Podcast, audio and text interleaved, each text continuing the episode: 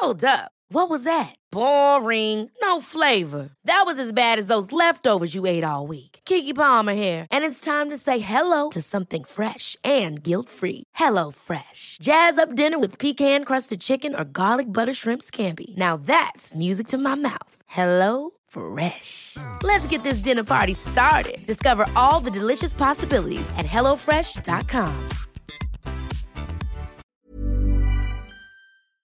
Hormoner är en naturlig och livsnödvändig del av kroppen. Ändå finns det en stor okunskap kring hormoner och vi märker att många inte känner till hur menscykeln eller olika preventivmetoder fungerar. Den här okunskapen kan skapa en rädsla för hormonbehandlingar eller hormonella preventivmetoder och också göra det svårt att veta om och när man ska söka vård för mensrelaterade besvär. Hormoner diskuteras ofta i media, men ibland saknas en vetenskaplig grund för informationen och osanningar och myter sprids och får fäste. Vi på Babys podcast tror att kunskap kring kroppen och dess funktioner bidrar till en stärkt självbild och ett ökat välmående hos kvinnor. Det är ju just därför vi gör den här podden. Kunskap är makt helt enkelt. Därför vill vi tipsa om en hemsida där du kan få den vetenskapligt grundade fakta du behöver och förtjänar. Hormonguiden.se är ett initiativ av Gedeon Richter och är en hemsida framtagen i syfte att öka kvinnors kunskap om hormoner. Som barnmorska och gynekolog gillar vi verkligen den tydliga informationen med bra bilder, strukturerad genomgång av menscykel och preventivmedel. Gör dig själv en tjänst och skaffa dig mer kunskap om din kropp och dina hormoner. Besök hormonguiden.se. Hej och välkomna till en ny vecka med Babys podcast. Jag heter Rebecka Kaplan och är gynekolog och med mig har jag som vanligt Karina eh, och jag är som vanligt barnmorska, bland annat. Är det bra med dig Karina? Ja men det är bra med mig. Nej, jag är inte bland annat. Jag är framförallt barnmorska i det här.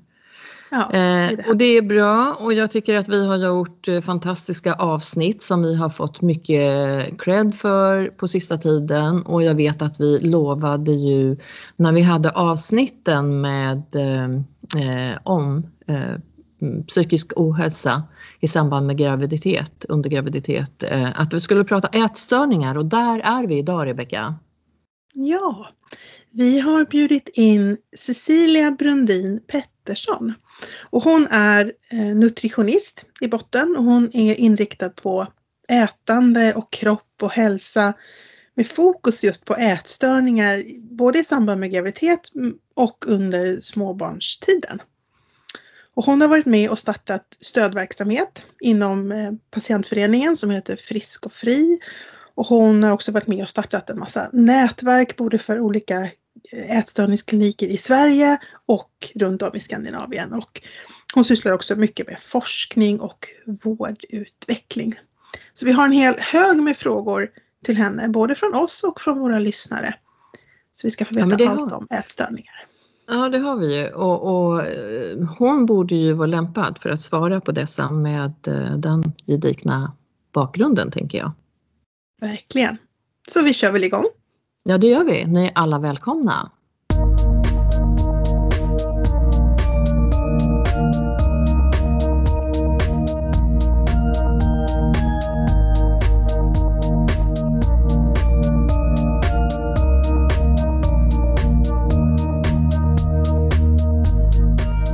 Välkommen till Babys podcast Cecilia Brundin Pettersson. Tack så mycket. När jag hörde av mig till dig för ett litet tag sedan eh, angående att vi skulle eh, spela in det här avsnittet och att Karin och jag ville veta mer om ätstörningar. Eh, så sa du att eh, du blev så glad att vi hörde av dig för att du berättade att i början av din bana inom ätstörningar då fick du springa runt och bjuda in dig och nu har pendeln svängt. Ja men precis, det, det är roligt och som sagt när jag började med det här så fick man gå och knacka lite dörr och fråga. En del var ju väldigt intresserade både inom mödrahälsovården då, alltså barnmorskor, men också inom ätstörningsvården och sa att ja men då, det möter vi och många, eller några jobbar ju mer och hade en eh, verksamhet på någon ätstörningsenhet och sådär.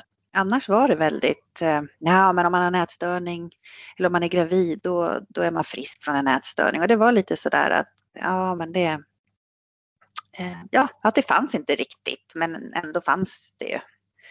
Mm. Mm. Tror du att det är ökade medvetenheten eller intresset beror på att ätstörningar har blivit vanligare eller är det att det har blivit mindre tabu att tala om det? Jag hade hoppats att det var att det är mindre tabu att tala om, men, men det vet jag inte. Eh, kanske överlag så kanske man, det är så, men kanske inte just i samband mm. med graviditet.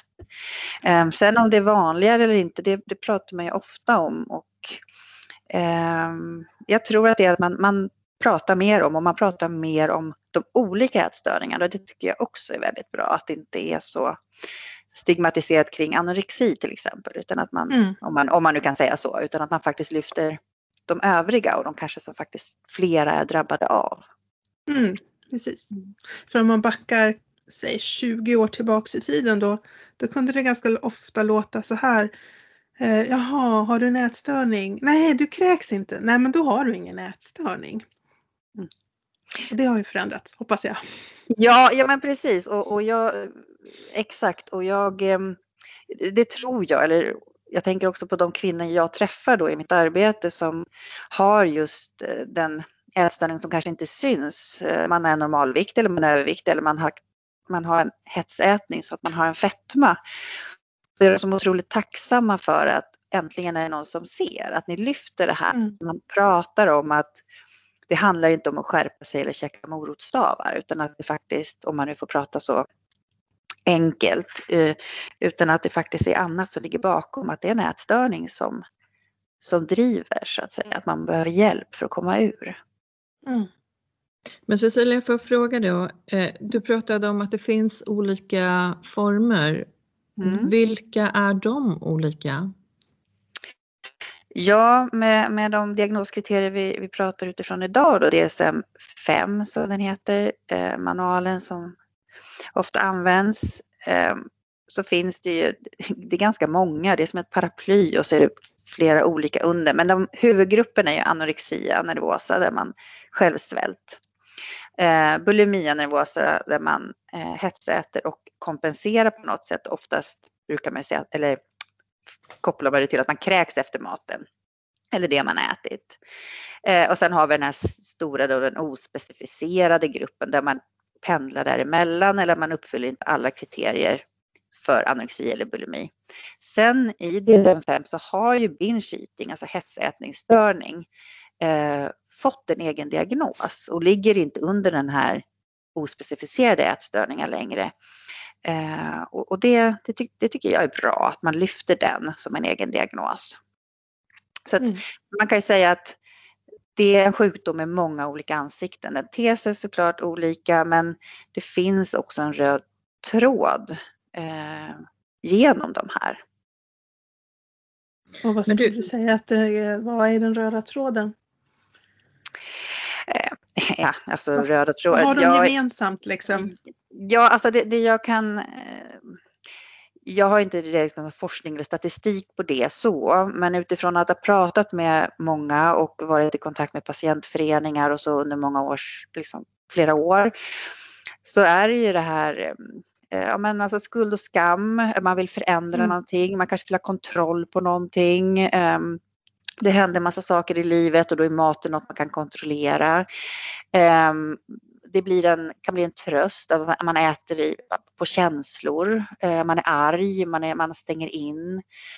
Ehm, så där, och, och viktfobin eller att man, liksom, man vill gå ner i vikt och så, ja den finns ju och den finns som kriterier framförallt för anorexi. Men, men den kanske inte är eh, lika stark hos alla och de som har en binge eating och en fetma, de flesta vet ju om att de har en fetma och vill gå ner i vikt men att det går inte för att man har det här mm. så starkt drivande. Mm. Då blir det ökad mm, förlåt. Mm. Eh, men du har ju ett ökat intresse och jobbat vad jag förstår i under 15 mm. år. Eh, du är både, jag säga, du är kemist i grunden vad jag förstår och sen mm. har du jobbat på kunskapscentrum, eller jobbar på kunskapscentrum i Stockholm och eh, på ätstörningsenheten i Dalarna eh, och jobbar då som, som behandlare också. Och idag så handlar det ju lite grann om de här, eh, ja inför och under graviditet. Vi ska också mm. nämna vad som kan hända efter graviditet. Men, men eh, hur, hur uppfattar du, kan, kan graviditeten innebära att tidigare, om man då får säga friska, kan, kan drabbas? Eh, eller att kvinnor med tidigare ätstörning kan bli, liksom, ja, må bra när de blir gravida? Mm. Um, jag vill bara först säga att jag jobbar inte på Kunskapscentrum för ätstörningar i Stockholm nu. Det gjorde jag för flera år sedan. Okay. Um, nu jobbar jag bara i Dalarna. Så. Mm, okay. Men, ja. Uh, men ja, um, om man kan få en ätstörning uh, om man är frisk, att graviditeten sätter igång en ätstörning. Är det så? Ja, både alltså, det, om det kan sätta, ja vi börjar där. Ja, Ja, ja. Um, man, det finns inga direkta studier på att det kan vara så um, just under graviditet om man inte haft problem innan. Eller jag har inte sett det i några studier. Um, däremot kan det komma kanske efteråt att när man har fått barn och så, då kan ätstörning initieras. Det, det finns uh, lite sådär studier på det. Uh, men, men uh, annars är ju inte själva graviditeten i sig vad jag vet någon riskfaktor. Men däremot det du pratade om det här med att man kan bli frisk under graviditeten. Ehm, man kanske inte ska använda att bli gravid för att man tänker då blir jag frisk, men att om man under graviditeten kanske får stöd och behandling eller att man motiverar sig själv att jag gör det här för barnets skull. Ehm, så blir det också en form av dels behandling och sen kan man få annat annat fokus. Eh, och en del beskriver att jag var trött på det och jag kunde gå vidare när barnet kom. Så. Ehm, så det finns också de som, som mår bättre. Under graviditeten mår väldigt många bättre rent ätstörningssymptommässigt. Kanske inte liksom, eh, psykiskt mående och så. Men rent att man äter för barnets skull och man slutar med sina ätstörningskompensationer och så för barnets skull. Eh, men sen efteråt så kan det bli jobbigare då. Om man har haft mm. en ätstörning som tonåring till exempel och sen har man mm. varit i, i det närmsta frisk eller i remission liksom, i många mm. år. Mm. Kan man då fast, fast, man har varit helt symptomfri länge eh, få tillbaka sin ätstörning under graviditet eller strax efteråt? Och vad är det i så fall som triggar det? Um, ja, alltså, ja, det finns studier som, som, eh, säger att, eller som visar på att kvinnor som har eh, sagt att de var friska innan och att de har varit sjuka och sen har de varit friska en period och sen har de blivit gravida och fått ett återfall. Så, så är det ganska vanligt. Eh, och att man också kanske får en oro för att falla tillbaka och den oron i sig kan göra att man eh, att det blir ett väldigt fokus på, är det här ätstörningstankar? Mår jag illa nu för att jag kanske, för att jag har, är det bulimin som är tillbaka? Eller vad, mm. vad är det som, eh, vad är det normala? För det, det, möter jag mycket hos, eller mycket, men hos de kvinnor och patienter jag träffar, eh, några av dem i alla fall, så är det just det här, vad är normal graviditet illamående? Eller vad är vad? Och jag kan inte svara på det. Men där kan man sitta tillsammans och prata om hur kan man tänka att det är för den stora massan, alltså för de flesta kvinnor, att helt plötsligt gå upp i vikt och tappa kontrollen och så. Att det är många som kanske tycker att det känns konstigt fast man för den delen inte blir sjuk igen eller har en ätstörning igen. Mm. Um, så att jag tänker oron för att få återfall, den tycker jag man möter ofta. Att man är rädd att liksom få tillbaka och um, och framför allt vad som hände efter förlossningen. Så. Um, det här med att kroppen förändras, kroppsformen förändras, vikten förändras. Är det sådana saker som kan trigga igång ätstörningsbeteendet också? Eh, ja, ja, det, det tänker jag att det, det kan det det kan det nog vara. Eh, däremot så säger ju alla, eller de kvinnor jag har träffat och även mina kollegor när man sitter och pratar om den här grupp, liksom, gruppen kvinnor så, hur man ska stötta och att de flesta säger ju att men jag vet att jag ska gå upp i vikt. Jag förstår inte att det är så jobbigt. Jag förstår inte att, eh, att jag inte bara kan tänka bort mm. det här liksom. Eh, mm. Och där eh, mycket handlar om det de brukar lyfta är kontrollen mer, att man tappar kontrollen eller att inte ha kontrollen på kroppen, att det bara händer.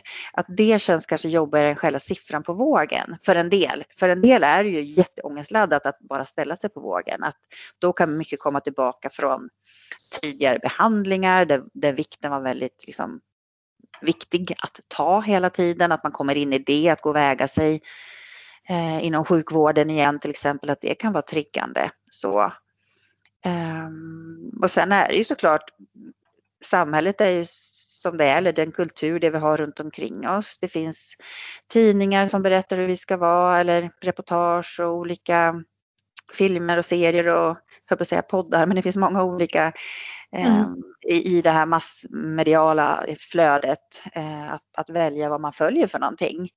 För det är klart att man påverkas, precis som gravid eller inte, så påverkas vi av normer och hur, hur man ska vara som mamma, hur man ska vara som gravid, hur, hur ska magen vara, hur ska det se ut, hur ska man träna, vad ska man äta, hur ska man äta. Ja, det är många sådana saker som, som också är, när man har en ätstörning, väldigt fokus. Träning, kropp, mm. mat och så.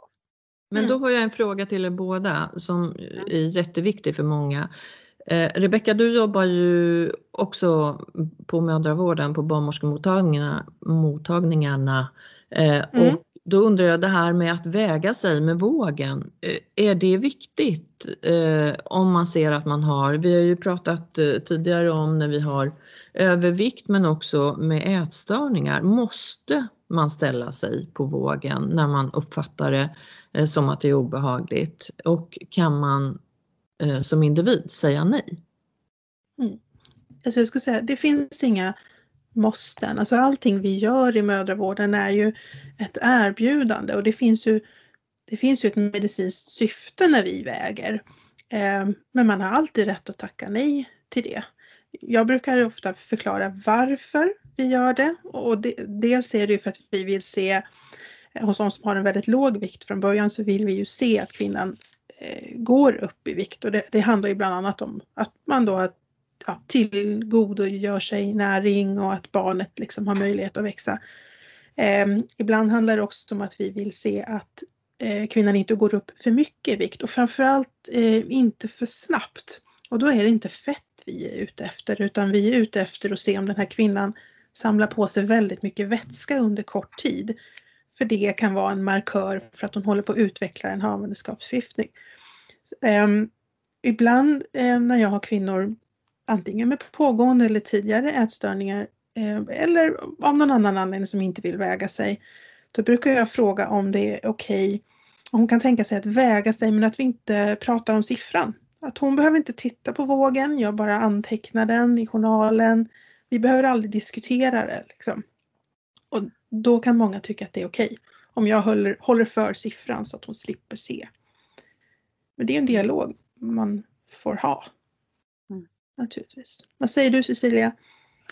Ja, nej, men jag tycker precis det du beskriver nu är väldigt viktigt. Jag tror alltså kunskap, varför man väger, eh, att, att kvinnan att man får veta att det är en parameter där, där man faktiskt kan på något sätt få indikationer, som, precis som du sa, där med havandeskapsförgiftning eller att man tar mm. till sig när, alltså de här bitarna. Att det inte handlar om en kontroll på din kropp, liksom, eller av din kropp. Mm. Eh, sen brukar jag säga att det är klart att det inte finns någon måsten och är det så, har man en sån fobisk rädsla för att ställa sig på vågen så att man faktiskt inte klarar av det, då brukar jag se det som en inkörsport att börja prata om det. Um, mm. Jag har pratat, må, mött många barnmorskor som säger att ja, men hon berättade att hon hade en ät, eller har haft en ätstörning och vill inte väga sig för hon är rädd att det ska komma tillbaka.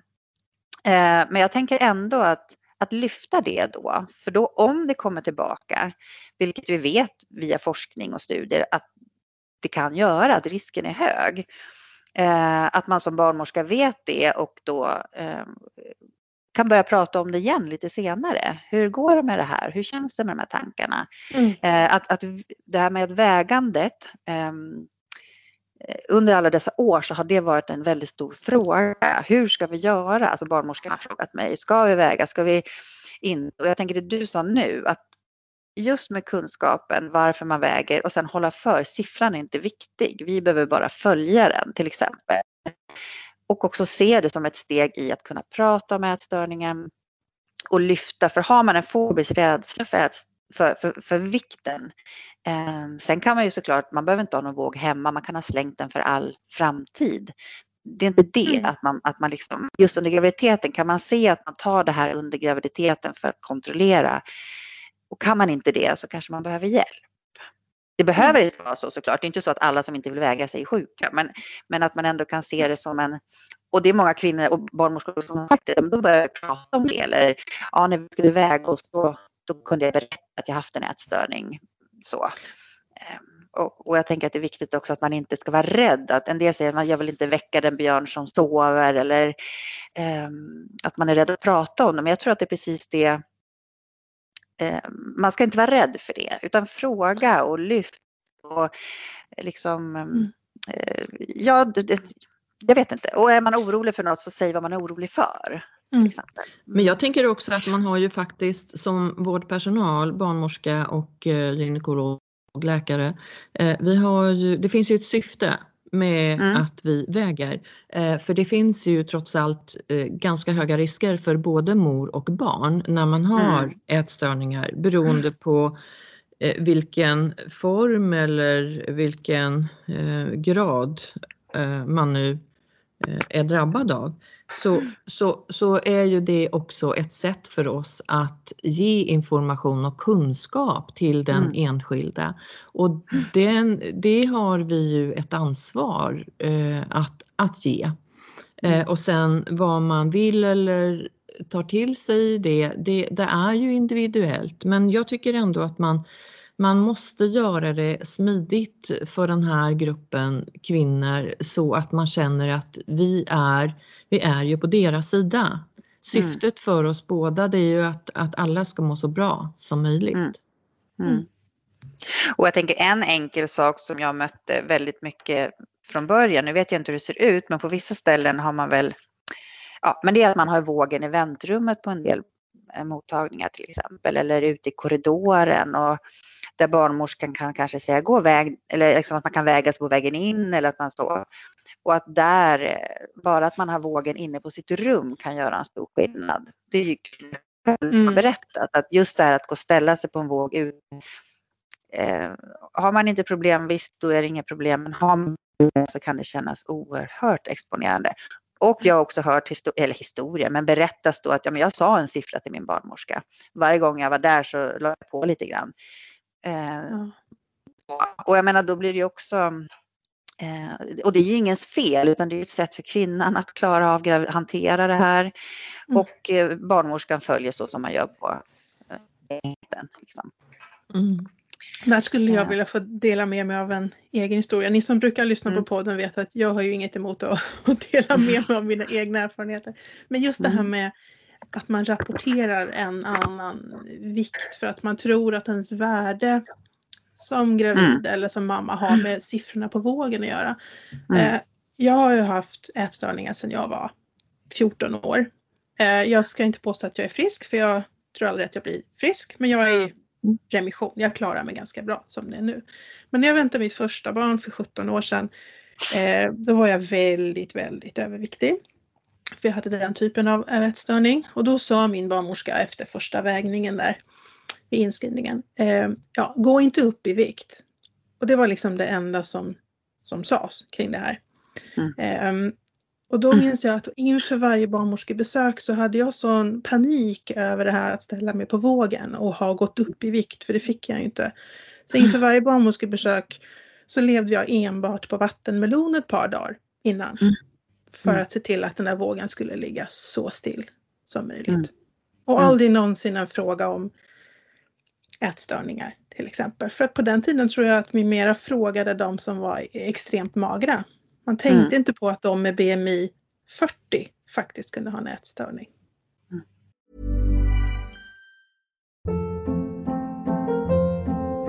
Hold up. What was that? Boring. No flavor. That was as bad as those leftovers you ate all week. Kiki Palmer here, and it's time to say hello to something fresh and guilt-free. Hello Fresh. Jazz up dinner with pecan-crusted chicken or garlic butter shrimp scampi. Now that's music to my mouth. Hello Fresh. Let's get this dinner party started. Discover all the delicious possibilities at hellofresh.com.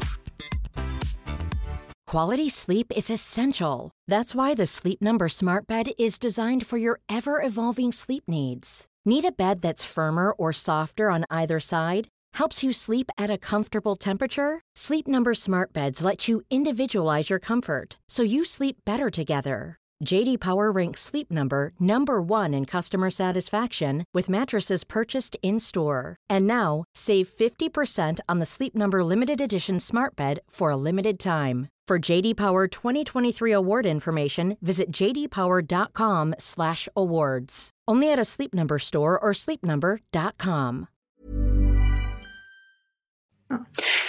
Och där tänker jag, det där är ju jätte, jättebra att lyfta just ehm, det här vilken ätstörning. För min förhoppning är att man ska känna sig lika Eh, alltså fråga om ätstörningar på samma naturliga vis som man frågar om rökning och andra saker idag hos den gravida och även kunna informera om risker på samma sätt utan att det blir är så tabu på något sätt eller att man ska känna att man kränker eller går in på något eh, privat område när man börjar prata om mat för det blir levnadsvanor och den biten men att faktiskt lyfta riskerna för kunskapsmässigt precis som mm.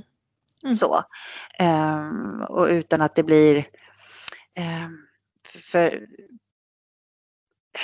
många, eller flera barnmorskor jag har mött har sagt att ja, men jag brukar fråga dem där, liksom, på där man ser att ja, men hon har en ätstörning, därför frågar jag. Mm. Och då brukar mm. jag kontra lite sådär, um, kanske lite trotsigt, men, ja, men vem är det då? Vem ser du har en ätstörning? Ja. Ja, och då blir hur det så här, ser man det? Hur, ja, men hur ser, precis, för det är en dold sjukdom. Mm. Um, och där kan jag säga att svaret har ändrats och det är jag jätteglad för. För då som sagt var för ja, 15 år sedan eller ja, det någonstans där 16 år sedan. Då var svaret att ja, men det är anorektiker, det är det som är ätstörning. Eller ja, så. Mm. Eh, precis som du säger. Medan idag så när man pratar om det här och informerar och, och föreläser och eh, när man frågar barnmorskor till exempel, då är det så, ja men det att man har problem, problematiskt sätt till maten, man kan liksom inte, man kanske äter av olika anledningar, man kan vara överviktig, man kan vara, och det, det tycker jag, svaret får jag mer och mer, oft, mer ofta nu än då och det mm. tycker jag är jätte, då, då når man ut för det är det jag tycker är viktigt att lyfta att det in, oftast inte syns utanpå och då kan du inte fråga på indikation. Fråga alla så blir det inget konstigt. Så hur identifierar vi kvinnor med ätstörningar, Cecilia, och när tycker du att det är bra att fråga? Um, ja, alltså vi gjorde ju en studie 2016 publicerade vi en studie, jag och David Clinton om att köpa Sandian eh, gällande just Eh, ätstörningssymptom pre och postpartum och då i samråd med barnmorskor och BVC-sjuksköterskor så frågade jag liksom, när är det bäst att fråga? Eh, inskrivning med mödravården eh, blev det då eh, så, så, tidigt som möjligt för det vet man att ju tidigare man får, får frågan eller ju tidigare man identifierar och kan få hjälp desto bättre är prognosen. Så. Eh, men sen på, post, alltså efter förlossningen då med barnet så var det mycket, ja men från början är man väldigt fokus på barnet och det kan vara mycket annat som händer och så. Så kanske mellan månad fyra och sex någonstans där, kanske när barnet ska börja äta eller så. Att man frågar och som sagt, jag tänker, kan man komma dit att man faktiskt frågar alla? Eh, på samma enkla sätt som med rökning och, och, alkohol. Alltså det var ju också svårt till en början eller nu frågar mm. om väldigt mycket känsliga saker så jag förstår att det kan bli men att man frågar alla. Eh, så det är en sätt att, att, identifiera. Ett annat är ju just det här med eh, viktfobin eller vägandet. Att, att eh, kvinnan kanske inte säger rakt ut om man har haft en ätstörning eller är orolig för det men att eh, jag vill inte väga mig. Att man börjar prata om det lite Jaha, varför då? Vad är det liksom?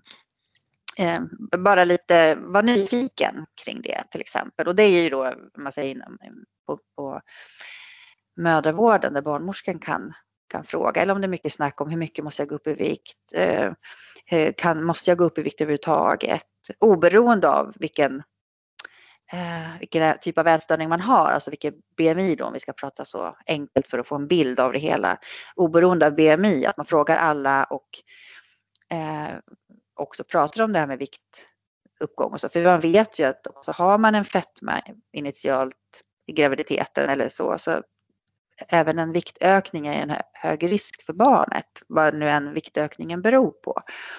Så det är ju en risk för både mamman och barnet. Så att där gäller det att veta varför har man ett högt BMI i grunden. Alltså, mm. Är det en ätstörning som ligger bakom då, då, då, hjälper man inte kvinnan genom att, att hon får en dietistkontakt kanske och prata kost och prata att hon måste börja röra på sig till exempel.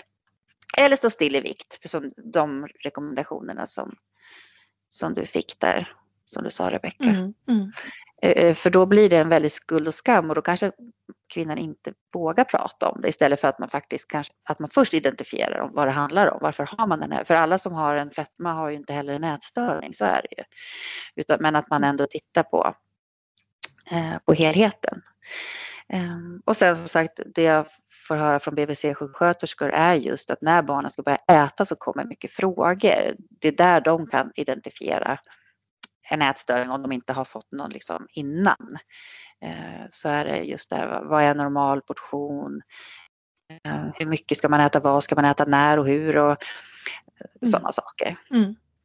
Men det kan ju vara också, tänker jag, att, att både överviktiga och underviktiga personer har en bakomliggande sjukdom eh, mm. som man inte har identifierat förut. Så att det, mm. av, av den anledningen kan det också vara väldigt viktigt att man eh, eh, ser till att hjälpa de här kvinnorna. Mm. Ja, jag tror att det är, det är jätteviktigt överlag att eh, man pratar ju mycket om det här med stigmatisering av olika, alltså dels av fetma och så inom vården och, eh, eller i samhället i stort. Och jag tror att det, det är viktigt att vi att man backar ett steg, vi som sitter där som behandlare eller möter personerna från när vi är i vården eller även när vi möter dem såklart, våra medmänniskor. Att man liksom stannar upp ett tag och faktiskt funderar och vad har jag för värderingar var kommer de ifrån och att man liksom eh, för att ska vi få en ändring på det så behöver vi alla, vi är ju en del av samhället allihopa, så vi behöver mm. alla börja lyfta det här och prata precis som ni gör nu. så. Mm. Ja, och, och, det är ju syftet med, med den här podcasten också, det är ju mm. att kunna hjälpa de här kvinnorna eh, till att eh, jag ser själva att det kanske, eller, eller att det är ett problem och sen vad kan man göra åt det? Var kan jag söka hjälp och stöd? Och det ska vi komma in mer på. Men, men först tänkte jag fråga Cecilia, kan man på något sätt förebygga? Är det möjligt att förebygga så att man inte får en ätstörning eller att man mår bättre innan man tänker bli gravid? Eh, då menar du om man har en ätstörning? Eh, ja, först, exakt. Liksom. Ja. Ja. Eh, ja, alltså re rekommendationer, men man brukar väl eh, det är ju bra om man blir frisk från sin ätstörning innan man blir gravid och kanske är frisk ett tag. Men sen vet vi också framförallt de som har en undervikt och kanske har väldigt oregelbunden mens eller även de som har bulimi eller så, när man har oregelbunden mens, eh, att man helt plötsligt då börjar gå i behandling och börjar menstruera och få ägglossning och så helt plötsligt blir man gravid fast man inte trodde det var möjligt. Ehm, så behöver inte det vara katastrof eller, eller så, utan då, då jobbar man ju därifrån. Eh, men eh, jag tänker förebyggandet börjar ju redan, om vi nu kan hjälpa de här kvinnorna, då för, jobbar vi förebyggande för deras barn till exempel. Så det börjar ju redan tidigt i samhället om vi nu ska snacka förebygga ätstörning. Förebygga ätstörning och hur man ska göra under graviditeten. Jag tänker att man inte ska vara rädd och söka, liksom, be om hjälp, rädd att säga, att säga till sin barnmorska att de här problemen har jag haft, jag känner mig frisk idag men kanske kan det komma tillbaka. Jag är lite orolig eller jag är inte orolig men jag vet att, ja, så att man lyfter det hjälper barn, alltså som kvinna också hjälper barnmorskan att prata om mm. det. Så att det liksom blir en dialog. Nu låter det liksom som att allt ligger på kvinnan, inte så jag menar, men, men det är också svårt att, att få hjälp om man inte ber om det eller, eller Eh, eller flaggar för att det, att det är någonting. Så om man bara sätter upp det där lilla eller faktiskt då om man nu mår bra berättar att ja men jag hade, jag hade det tonåren men nu mår jag bra men ja, jag, jag vet inte vad som händer under graviditeten till exempel. Så att man kan ha en avslappnad dialog om det. Så, det, det, tror jag är viktigt. Och förebygga är ju att om man nu har gått i behandling som tonåring och så eller och känner att det börjar bli lite oroligt när man blir gravid. Man kanske börjar må illa och de här eh, ja, blir som eh, det triggar igång ätstörningen. Att då komma ihåg vad var det jag gjorde i behandlingen? Jo, men det var kanske regelbundet ätande, vilket oftast är att man ser till att man äter, ser till att man inte börjar utesluta saker i kosten till exempel, att plocka bort saker, att, att, att vara observant på sina återfallsfaktorer även om man inte skulle vara gravid. Att, ja, men jag, jag, kan inte börja träna före frukost igen för då drar det igång det här drevet eller ja, mm. vad det nu kan vara för någonting. Mm. Um, och det kanske man behöver stöd i, att göra det. Men att man och inte vara rädd och kanske att kontakta sin före detta behandlare om det inte var så jättelänge sedan. Um, eller plocka fram sina matscheman och papper och faktiskt nu och det innebär ju inte ett bakslag, det innebär ju inte att man har fått ett återfall. En del kvinnor kanske tycker att fasen nu har jag fallit dit igen. Men det behöver inte vara så utan det handlar ju om att skydda, alltså som ni säger, förebygga och se till att det inte kommer mer tillbaks. Jag tänker att man också kan försöka koppla in sin partner i det här. För när man planerar graviditet eller är gravid då har man ju oftast en partner med sig. Mm. Man kan be den personen om hjälp också. Att man kanske inte mm. själv ser när man börjar få tillbaka sitt gamla beteende men då kan man ju mm. ha partnern som någon slags handbroms. Så att vänta nu, mm. nu börjar du göra mm. så här igen. Um, jag kan missa mina uh, signaler när jag börjar snurra till det. Men, men det här är så lustigt. Det här är en av mina söner. Så fort han märker att jag börjar hålla på med sån här kaloriräknar-app i telefonen Mm. Då är han på mig direkt att nej, alltså mamma det där blir ju inte bra. Det blir nej. inte bra när du gör sådär. Och så raderar han appen. Mm. Ja, mm. så han är min lilla polis där.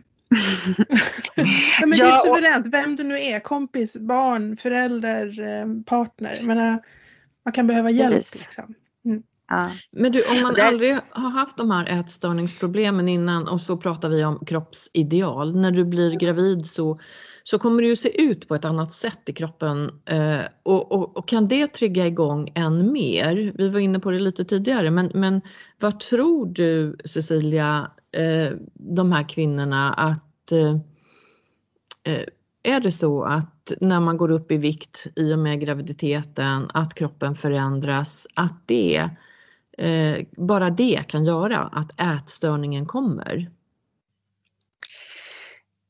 Eh, tro och tro och eh, jag menar det är ju så, alla är ju individer först och främst, så är det ju. Um, men det är klart att så ser vi i övrigt i samhället att, att ideal sätter stor press på hur vi mår och alltså hur vi, om man faller in i en ätstörning så kan det ju börja av den anledningen att jag vill bara bli, bli smal så blir allting bra till exempel eller att man vill se ut som någon modell eller ja, vad det nu kan vara. Um, men däremot de kvinnor jag möter och om man då tänker de som har väldigt restriktivt förhållningssätt till mat, alltså an, har en anorexi i grunden så eh, en del beskriver att ja, men när magen kommer så kan det kännas ganska skönt för då ser folk varför jag är fet. Liksom. Alltså varför är jag så tjock? Varför har jag gått upp? Från början när man är lite mullig sådär då kan det vara jobbigt men när man väl får magen så kan det kännas eh, som en lättnad. Nu är jag gravid och kan må väldigt bra i sin kropp. Så. Mm. Um, så att det är så otroligt olika och jag vill nog ändå koppla tillbaka till att jag tror att det handlar mycket om kontrollen. Det hör jag hos de flesta faktiskt. Men att när det väl syns att man är gravid så den perioden eh, det, det, är någon jag har träffat och självklart finns det andra som tycker att det är jobbigt att ha den här magen med eller utan ätstörning. Men Eh, men de flesta jag har träffat tycker att då, då var det en bra period. Men sen kommer tankarna mot slutet av graviditeten. Vad händer sen? Hur ser kroppen ut sen? Och varför är jag så eh, ytlig så jag tänker på min kropp? Jag har ju fått ett underverk men ändå så blir det en sån stor eh, en sån stor fråga att kroppen har förändrats, för det har den ju och det, det, behöver man ju prata om också. Komma tillbaka till sin kropp, nej men hitta sin nya mammakropp liksom. Och det behöver mm. inte vara en acceptans till att det blir sämre. Det, tycker, det är ju liksom viktigt, men att den har ju ändå gått igenom en hel del. Eh, och att då kanske inte titta på de här retuscherade bilderna eller de som faktiskt opererar sig eller de som faktiskt eh, och sen har man olika genetik, det är något vi pratar ganska mycket om och jag är ju då biokemisten och den biten. Så att vi pratar en hel del på liksom, vad ätstörningen är på cellnivå och hur genetiken ser ut och varför vi ser ut som vi gör. Eh, och antingen kan man jobb, liksom, utgå från att det är orättvist här i livet och bara tänka på det eller faktiskt se ja men jag är unik och, och är så här. Apropå det här med genetik, är, mm. är ätstörningar ärftligt på genetisk nivå eller är ätstörningar ärftligt för att man ärver en förälders beteende? Så att man ser det, hur föräldern gör. Det är jättespännande tycker jag. Uh, så nu får ni stoppa mig, jag vill inte gå bananas i det här.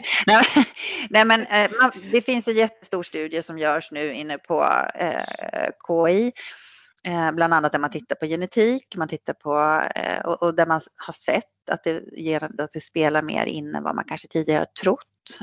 Um, um, och eh, man brukar ju prata om ärftliga faktorer och man brukar prata om eh, liksom, ehm, miljöfaktorer och sen är det då sådana faktorer som håller, vidmakthållande faktorer som håller det här igång som kanske då är kulturellt eller vad man får för inslag utifrån och, och kanske att man till exempel har en period av svält och bantning för att då sen hetsäta och sen går den där cykeln igång till exempel. Mm. Um, men ja, det, det, är ärftligt. Men med det vill jag också säga, för många av de här kvinnorna uttrycker en väldigt stark oro för att ge, med, ge det här vidare till sitt barn. Mm. Så är det är ju inte så. Det är ju som med Ehm, andra ärftliga eh, eh sjukdomar och så. Att det, allting får man ju inte bara, bara för att det är ärftligt så behöver inte alla få det.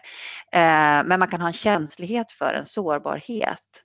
Så det jag mycket jag träffar som uttrycker den oron är ju att du är här i behandling nu, du jobbar med det här, du vet vad du har för värdering och vad du vill föra över till dina barn. För en del säger ju att de känner igen sitt eget beteende från mamma eller från mormor eller från och nu vill jag stoppa det.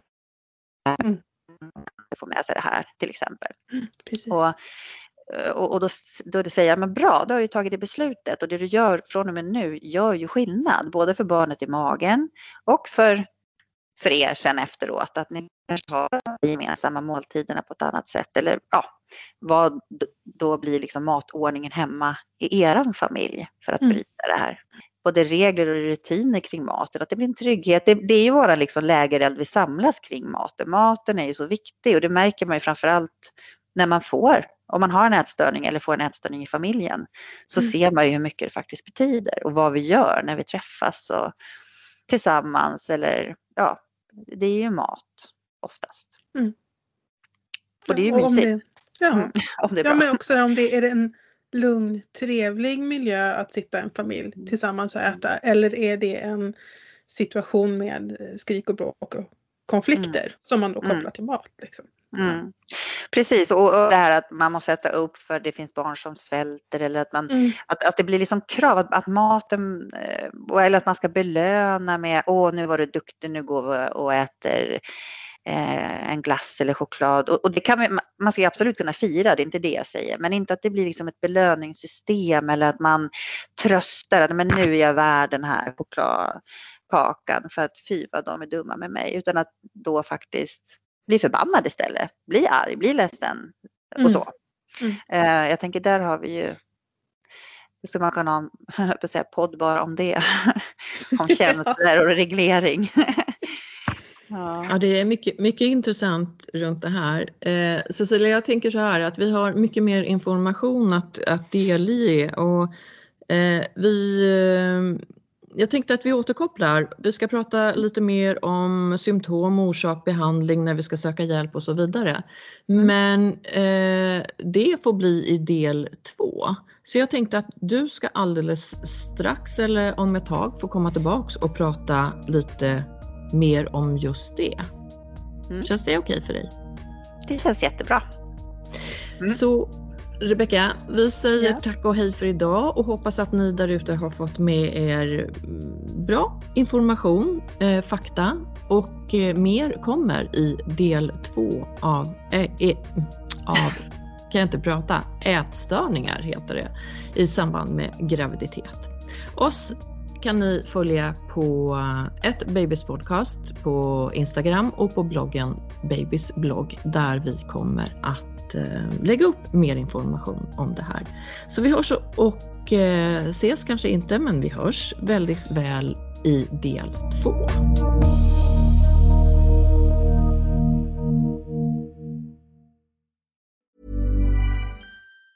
Have catch yourself eating the same flavorless dinner three days in a row? Dreaming of something better? Well, HelloFresh is your guilt-free dream come true, baby. It's me, Gigi Palmer. Let's wake up those taste buds with hot, juicy pecan-crusted chicken or garlic butter shrimp scampi. Mm. Hello Fresh. Stop dreaming of all the delicious possibilities and dig in at HelloFresh.com. Let's get this dinner party started. Imagine the softest sheets you've ever felt. Now imagine them getting even softer over time. That's what you'll feel with Bowl and Branch's organic cotton sheets. In a recent customer survey, 96% replied that Bowl and Branch sheets get softer with every wash. Start getting your best night's sleep in these sheets that get softer and softer for years to come. Try their sheets with a 30-night guarantee. Plus, get 15% off your first order at bowlandbranch.com. Code BUTTERY. Exclusions apply. See site for details.